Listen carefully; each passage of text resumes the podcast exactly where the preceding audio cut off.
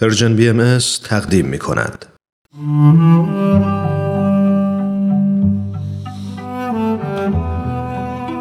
جهان پس از حضرت باب.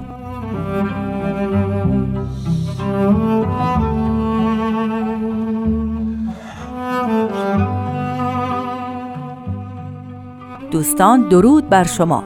200مین سالگرد تولد حضرت باب، شارع آیین بابی و بشارت دهنده به آیین جهانی بهایی رو به همه مردم جهان و شما شنوندگان با وفای رادیو پیام دوست تبریک میگم. امروز آخرین بخش از مجموعه جهان پس از حضرت باب رو به شما تقدیم میکنیم. آقای سهیل کمالی، پژوهشگر ادیان و مطالعات خاورمیانه، درباره دین پس از حضرت باب صحبت کردند. من آزاده جاوید هستم.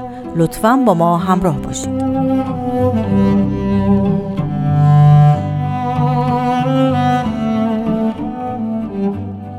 ابتدا از آقای سهیل کمالی درباره وضعیت دین بعد از حضرت باب پرسیدم.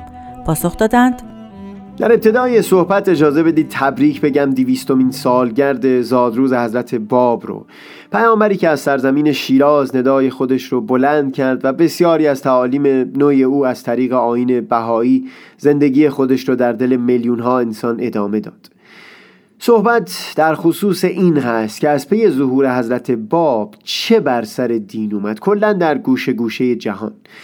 در این خصوص تألیفات زیادی نوشته شده، منتها در این سخن بیشترین سود رو من از نوشتجات دکتر موجان مومن، زیگموند باومن و تایلر روبرتز خواهم برد.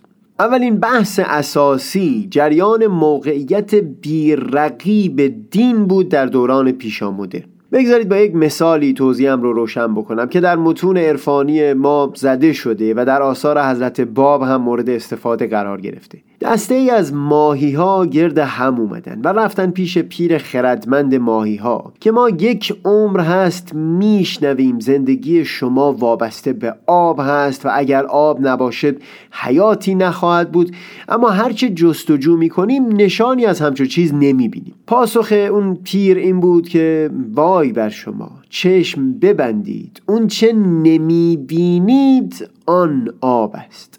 این اصلی بود در متون عرفانی ما که حق از شدت ظهور هست که نهان و مستور از انظار مونده. اون بیت سعدی رو به خاطر بیارید: مقدار یار هم نفس جز من نداند هیچ کس، ماهی چو در خشک افتد قیمت بداند آب را.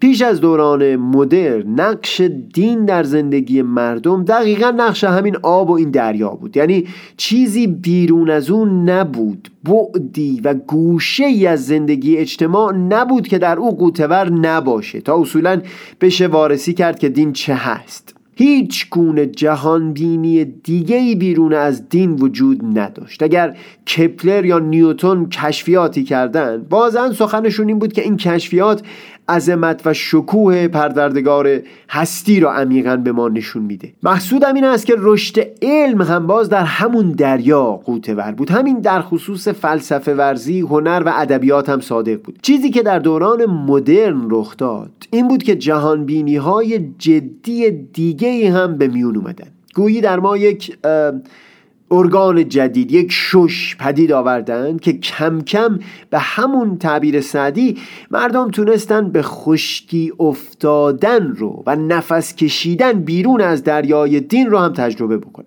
این یعنی سکویی بیرون از جهانبینی دینی ساخته شد که دیگه میشد بر اون نشست و دین رو نقادانه وارسی کرد و اصلا فهم کرد که چی هست. بگذارید چون در سخنم زیاد درباره دوران مدرن سخنی گفتم، اینجا بسیار مختصر از سخنان زیگموند باومن سود ببرم برای توصیف این دوران. میدونیم که بعد از جنگ‌های 30 ساله در قرن 17 که فرقه‌های مسیحی در اروپا با هم وارد جنگ و جدال‌های خونین شدند، با امضای قرارداد وستفالی مقرر شد هر کشوری بر اساس انتخاب پادشاه دین خودش رو داشته باشه. این اساسی شد برای تشکیل دولت‌های ملی نیشن استیتس. در نظر باومن این آغاز دوران مدرن هست. و هم جالبه که یک دوران تقریباً 30 ساله دیگه از سال 1914 که آغاز جنگ جهانی اول است تا پایان جنگ جهانی دوم یعنی 1945، این 30 ساله دوم سنگ نشانه‌ای بود برای پایان دوران مدرن در نظر باومن.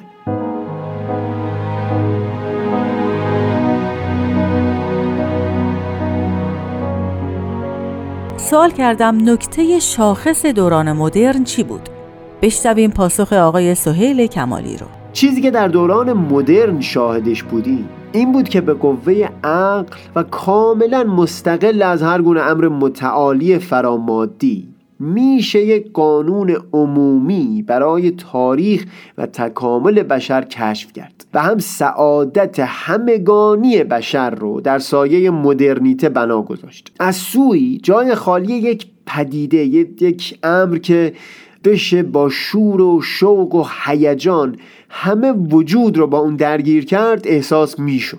کسی مثل آگوست کونت حتی تلاش کرد برای پر کردن این خلأ دین انسانیت رو بر اساس معیارهای عقلانی پوزیتیویستی بنیان بگذاره، اما برخلاف تحقیقات متین علمیش این تلاش چندان جدی گرفته نشد. ولی به مرور ایدئولوژی هایی ساخته شد که تونستن اون جای خالی رو کاملا پر بکنن. حقیقتا میشه اینطور گفت که هزاران هزار معبد در 3 شکل مختلف ساخته شد. در برخی خدایی به نام ناسیونالیسم، در برخی نژادگرایی و در برخی ایده کمونیسم مورد پرستش قرار گرفت. جای خالی دین که یک تعلقی با همه وجود رو میطلبید به این صورت در دوران مدرن پر شد.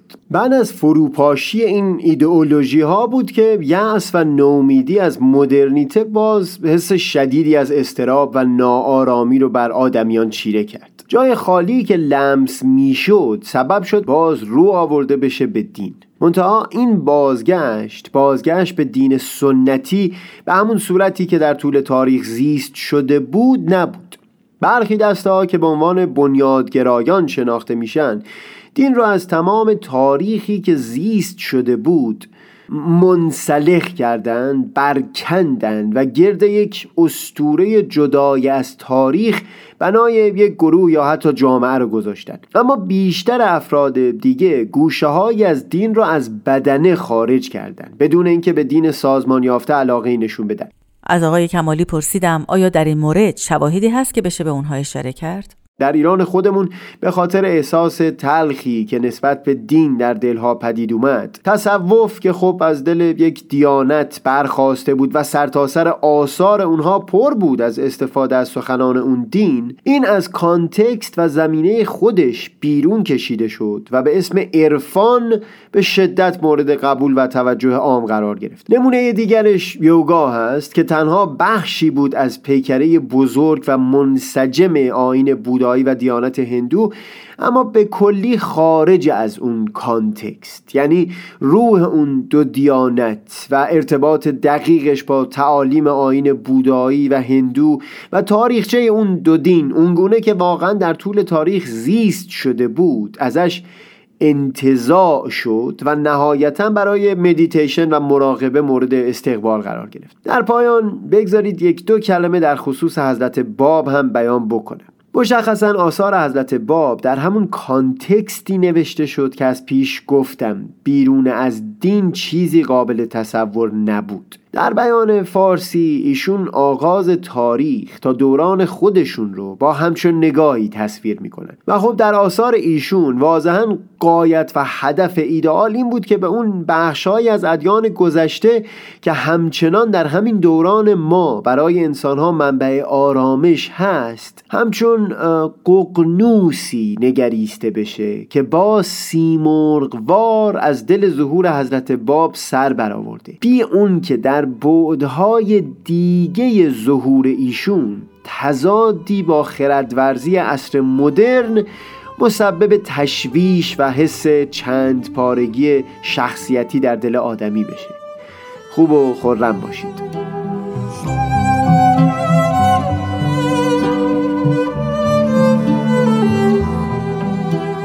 از آقای سهیل کمالی، کارشناس ادیان و مطالعات خاورمیانه بسیار سپاسگزارم. نسخه کامل این برنامه رو میتونید در همه رسانه‌های مجازی پرژن بی ام اس دنبال کنید. همینطور پادکست برنامه در همه پادکست خوان‌ها موجوده و میتونید اون رو بشنوید و در صورت تمایل به اون امتیاز بدید. من آزاده جاوید به اتفاق تهیه کننده برنامه جهان پس از حضرت باب، پارسا فنایان، از همه شما تشکر می‌کنم که طی این چند روز با ما همراه بودید. به امید دیدار شما در برنامه‌های آینده رادیو پیام دوست. بدرود.